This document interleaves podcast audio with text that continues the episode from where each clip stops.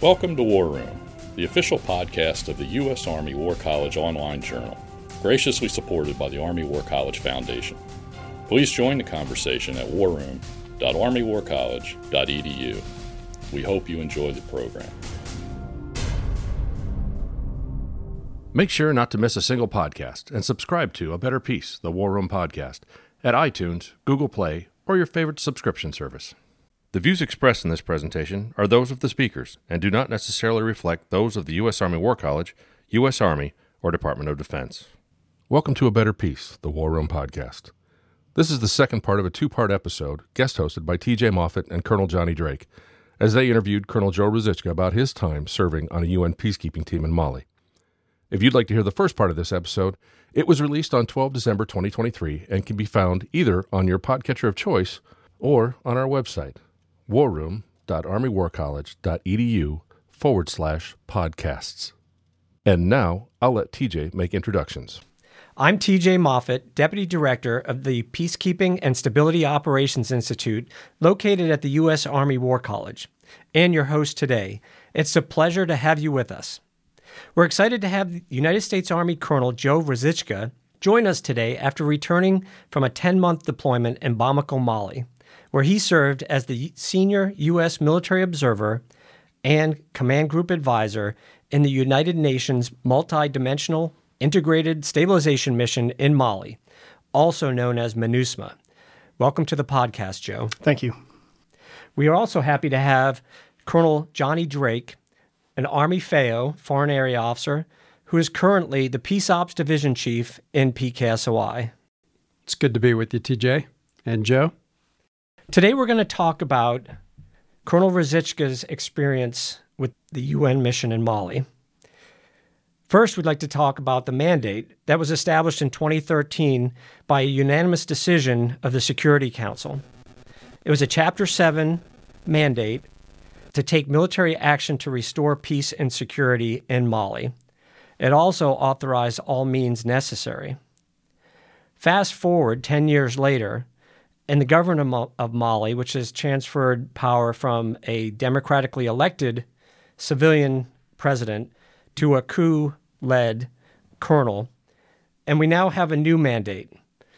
The new government in 2023 demanded that the UN depart from Mali by the end of the year, giving it approximately six months to leave. Joe, could you talk a little bit about some of the challenges of the mission um, and uh, so, so, some of the things that led to a loss of faith uh, from even member states in the mission, uh, but also from the Malian government, uh, maybe some of the credibility challenges that they faced uh, over the preceding years. Yeah, so I think um, it, when we talk about the, the government of Mali and, and their their lack of faith or lack of trust in, in MINUSMA, so the, the mission lasted a little over 10 years. Um, and, and, I think what they saw inside their country was violence or violent extremist organizations, um, terrorist organizations actually grew inside of the country. So the complexity of, of, of the environment and the the desire to have nations contribute troops doesn't necessarily bring the best best available force into the country. So, one particular example, we had an element that was responsible for uh, convoy security, logistics security, and unfortunately, early in their time, uh, they they suffered a uh, IED attack and had catastrophic casualties. But that incident, instead of taking their training or their their perceived training or what we thought that they had and taking in new TTPs and continuing to do the mission this this this element just shut down and so for 9 months of their 12 month tour they refused to do any type of mission. They would not leave the super camp. They would not do what they had been given to MINUSMA to do.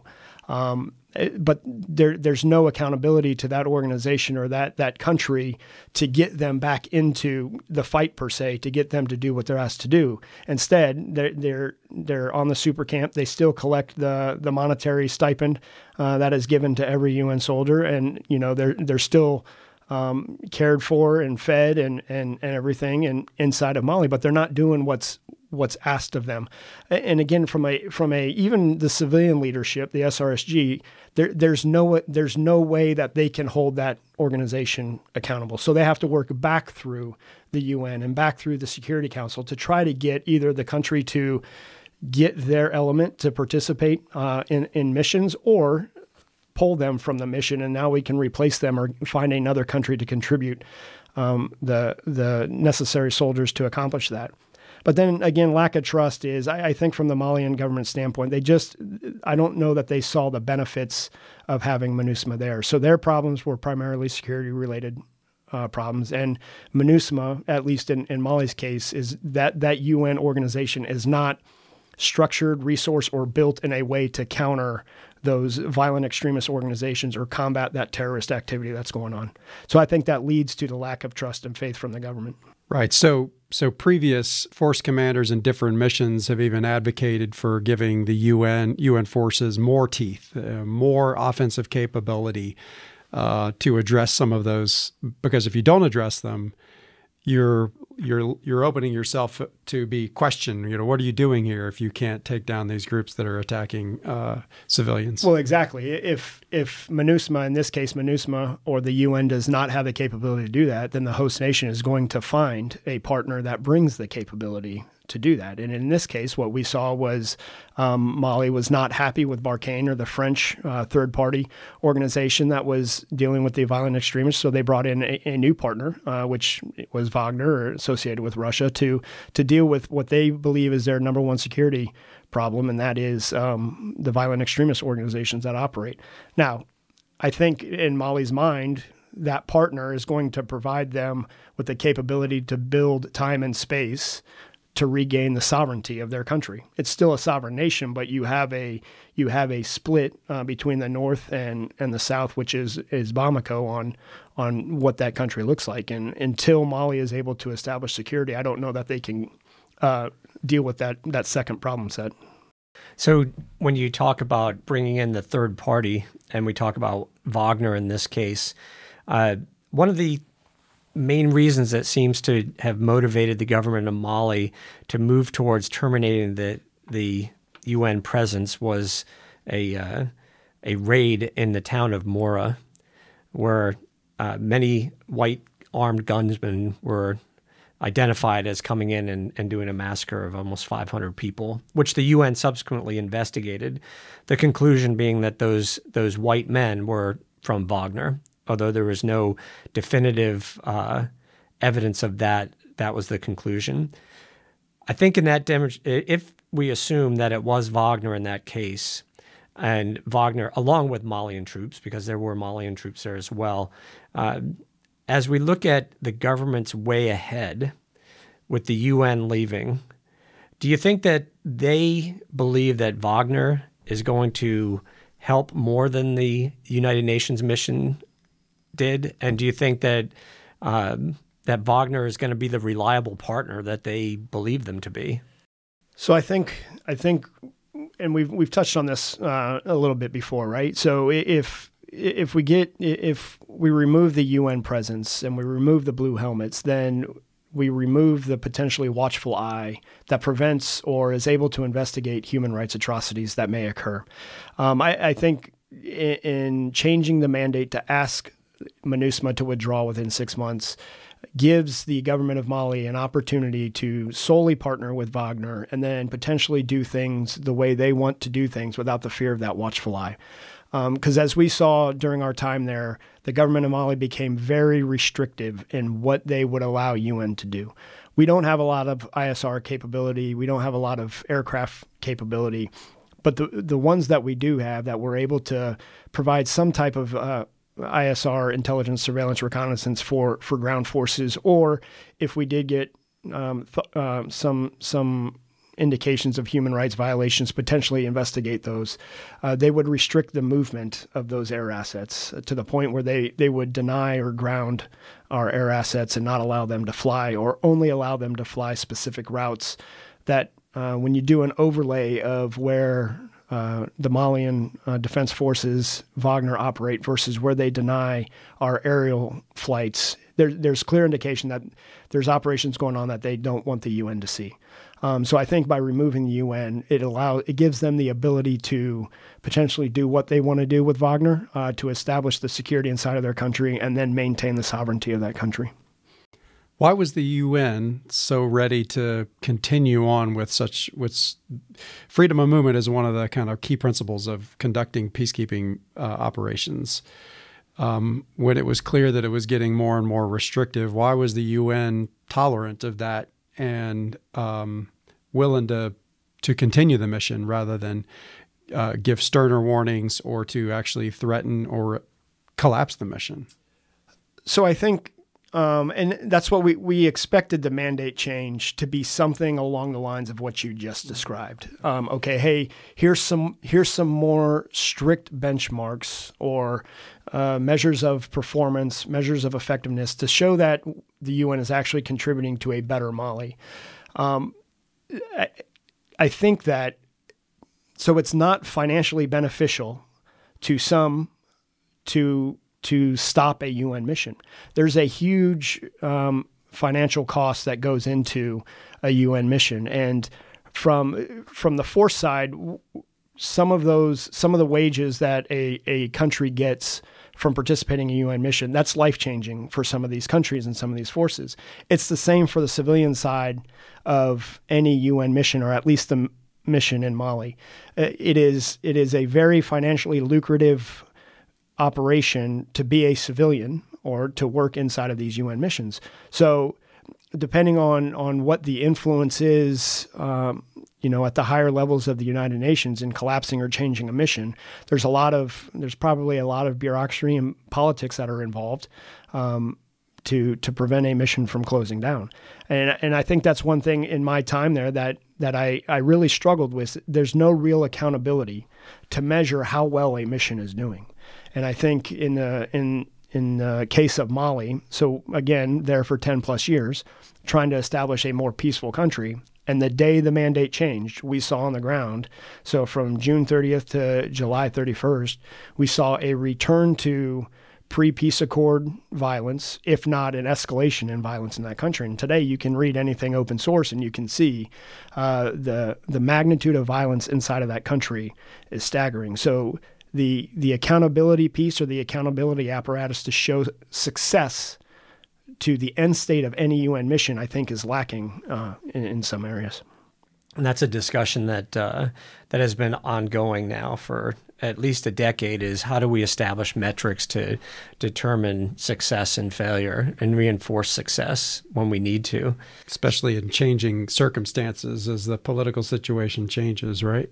yeah, so very much. And you know, the other thing too, as you look at it, uh, you you talked about within the mission and within the force, but you know, what is the UN headquarters doing when they are looking at renewing a mandate?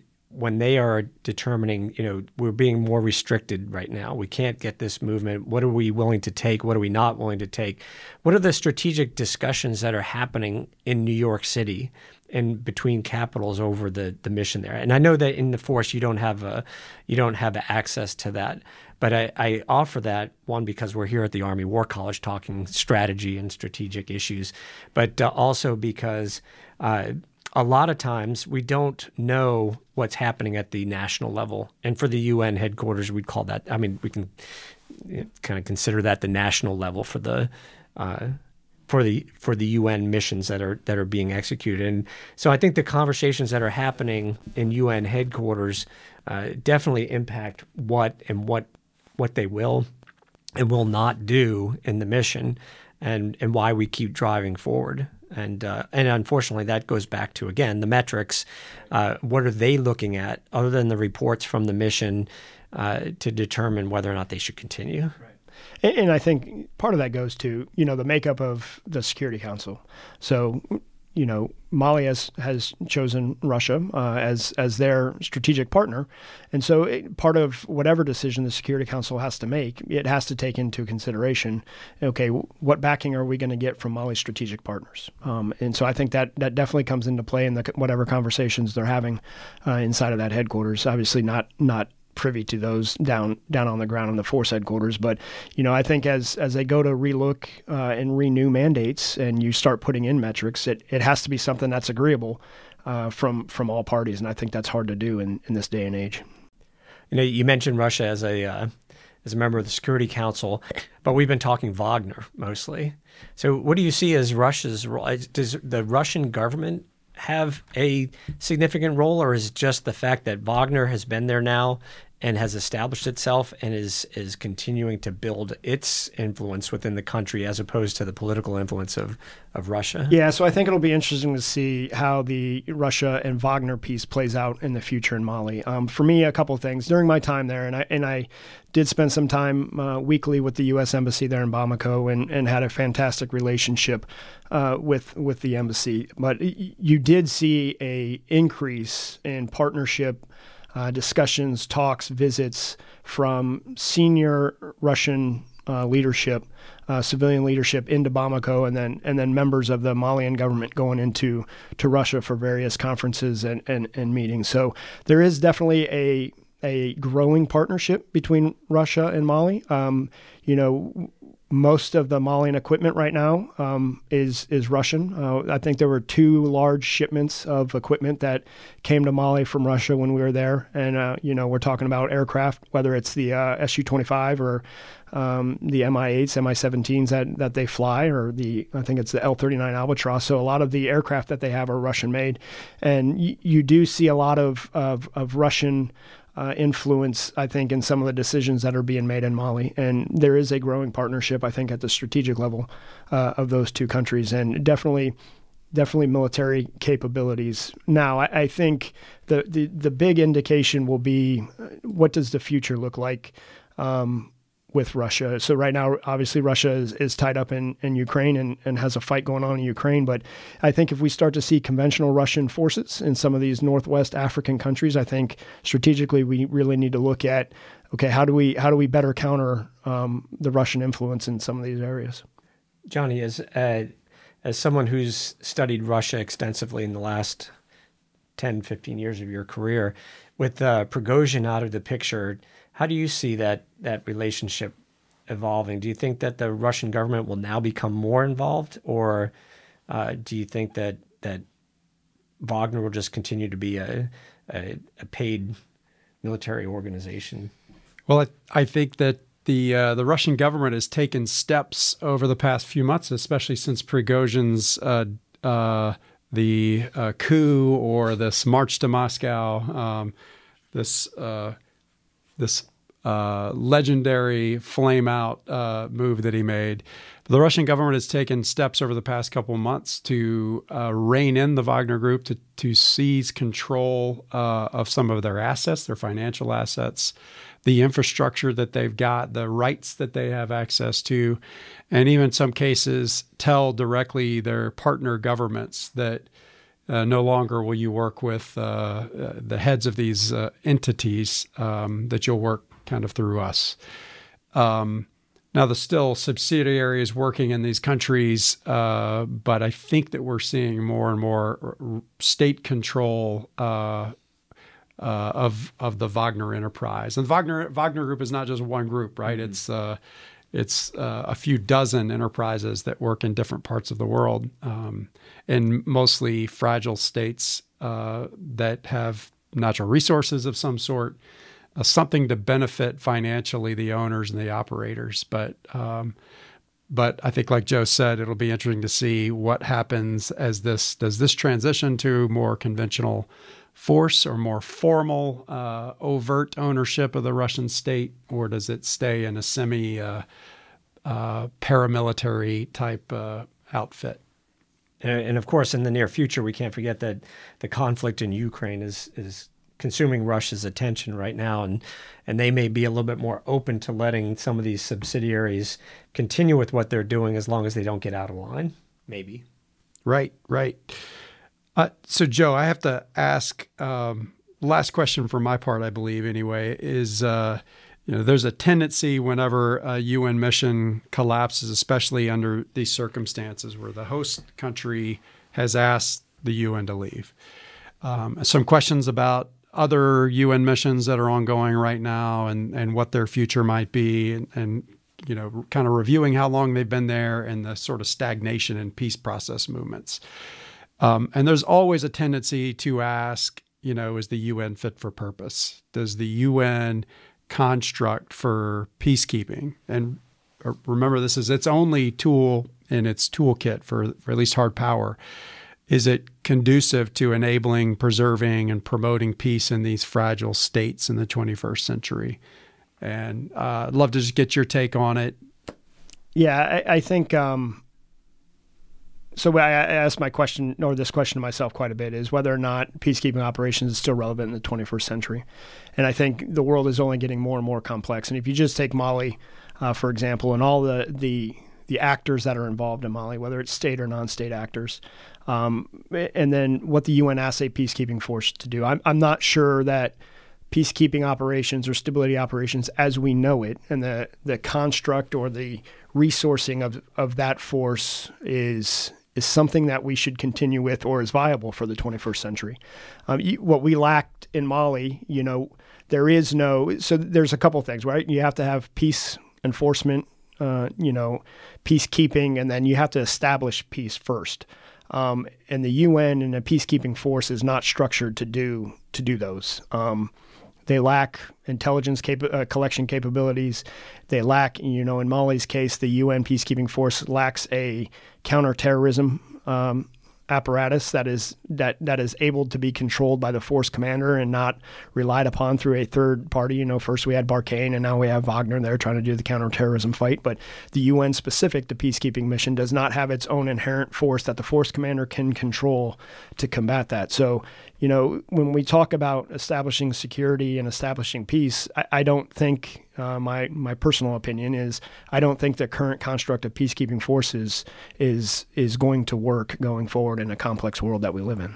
So it needs to adapt in some way. If if revolution of uh, the UN peacekeeping apparatus is not feasible, some sort of drastic evolution uh, to change the way intel is is conducted.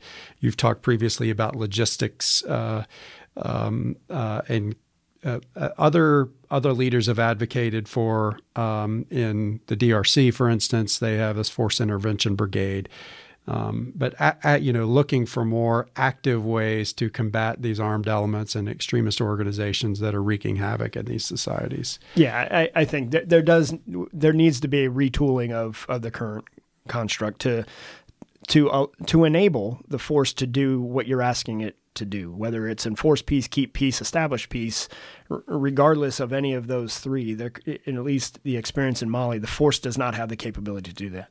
Um, it does not. It does not have uh, the intelligence capability, um, the logistical capability, nor the firepower to to establish that. And so, in order to allow the peace process to move forward, in, in specifically Mali's case, and allow the peace process to move forward, you have to establish that secure environment. And the UN peacekeeping um, force cannot do that alone. So that's why you see Mali requiring other outside organizations to try to establish that peace before they can move forward. And again, it's just too many actors, I think, to establish a stable environment inside of the country. I know there's considerations of uh, of trying to bring in regional forces to to deal with peacekeeping, but we see the same thing right now in in the Democratic Republic of Congo with regards to the regional force that's there that's now been asked to leave in December as well. So we now have two uh, areas that we could consider uh, relatively unstable that are now going to be uh, void of any kind of international tool. And the UN peacekeeping right now, it's the only tool that we have uh, for this kind of thing. Uh, we talked a little bit earlier. You mentioned the 1.2 billion dollar price tag of a of a UN mission, but we in the United States we we spend that in a week in a place like Afghanistan. So if there's a way to do it uh, in a more cost effective way with an international response as opposed to a unilateral response, I think that we have an obligation to try to find that solution. Um, and and maybe it is somewhere between the regional force and a UN force. Uh, I think in talking to you, you had some some really good recommendations in terms of of a way ahead for that, but some of them seem politically uh, very difficult to accomplish when you consider all the members of the General Assembly that, uh, uh especially the troop contributing countries that that are so appreciated, especially the the small countries that just have uh, huge contributions compared to the size of their militaries. Uh, they're necessary, but how do we bring them all into a common standard? How do we bring them into a common planning process? How do we overcome this stigma within the United Nations that intelligence is bad? How do you overcome the obstacle of information operations when all you can do is respond to uh, a mis disinformation uh, action by trying to counter it on social media? When you can't uh, find a way to preemptively react to it and get the word out? Or in a country as big as Mali which uh, is is huge I mean you gave a comparison earlier today about the size. I don't remember exactly compared to the U.S. If you could... yeah, so the country of Mali, if you overlay it on the map of the United States, from Canada to Mexico, and then it covers the entire Midwest. Um, so so the the country is massive. Um, for me to to travel, me and my team to travel, if we wanted to go to the farthest uh, super camp, which is Tikrit uh, in northern Mali, it was a three hour plane ride from Bamako, the capital, to another super camp of Gao. Um, and that's on a fixed wing aircraft, and then it's an hour and a half helicopter flight from Gao up to Tikrit. So that that's just the the distance. And so if you compare to hey, how are we how are you moving about the United States? You know, it's it's very similar to going from one coast to to the other sometimes, and then and that's just moving me and two other peacekeepers. Now, if you're talking about moving an entire contingent, which might be five thousand peacekeepers, that's that's a huge and the road infrastructure does not support overland movement. That's a huge uh, task to move that that force from one one position in, in, the country to another. And no rail, and you have to There's wait no to the rail, rainy season right? to, yep. to uh, move by river. Yeah, and, and so as we as we withdraw from Mali, uh, that's that's the biggest challenge. Is how the people are easy. We can put them on airplanes and get them out, but ten years of equipment, um, you know right now we're we're trying to consolidate at the various super camps. Well, one of the super camps is in Timbuktu, and I'm sure some of the listen, listeners will think Timbuktu is a joke. It's actually it's a real place in Mali. um, but really, the only way to effectively get that equipment out in mass quantities is via the river, the Niger River.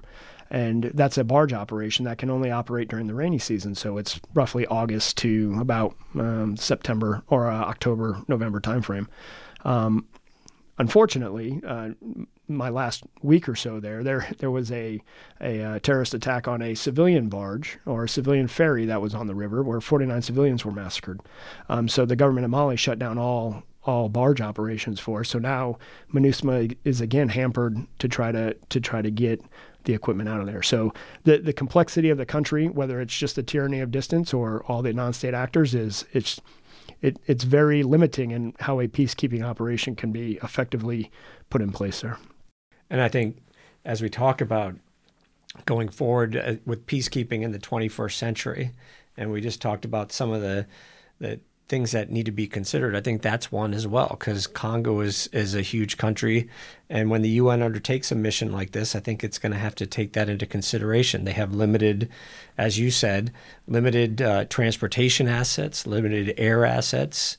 Uh, one thing you didn't mention is that those things are controlled by the civilian side of the mission. So the force commander doesn't have those rapidly at his disposal or her disposal to be able to to use those things. And so there's a lot of challenges just with the tyranny of distance when you consider a mission going into a country and where 17,000 uh, civilians and soldiers may sound like a lot uh, when you're looking at that that square right. miles, acres, whatever they in my kilometers.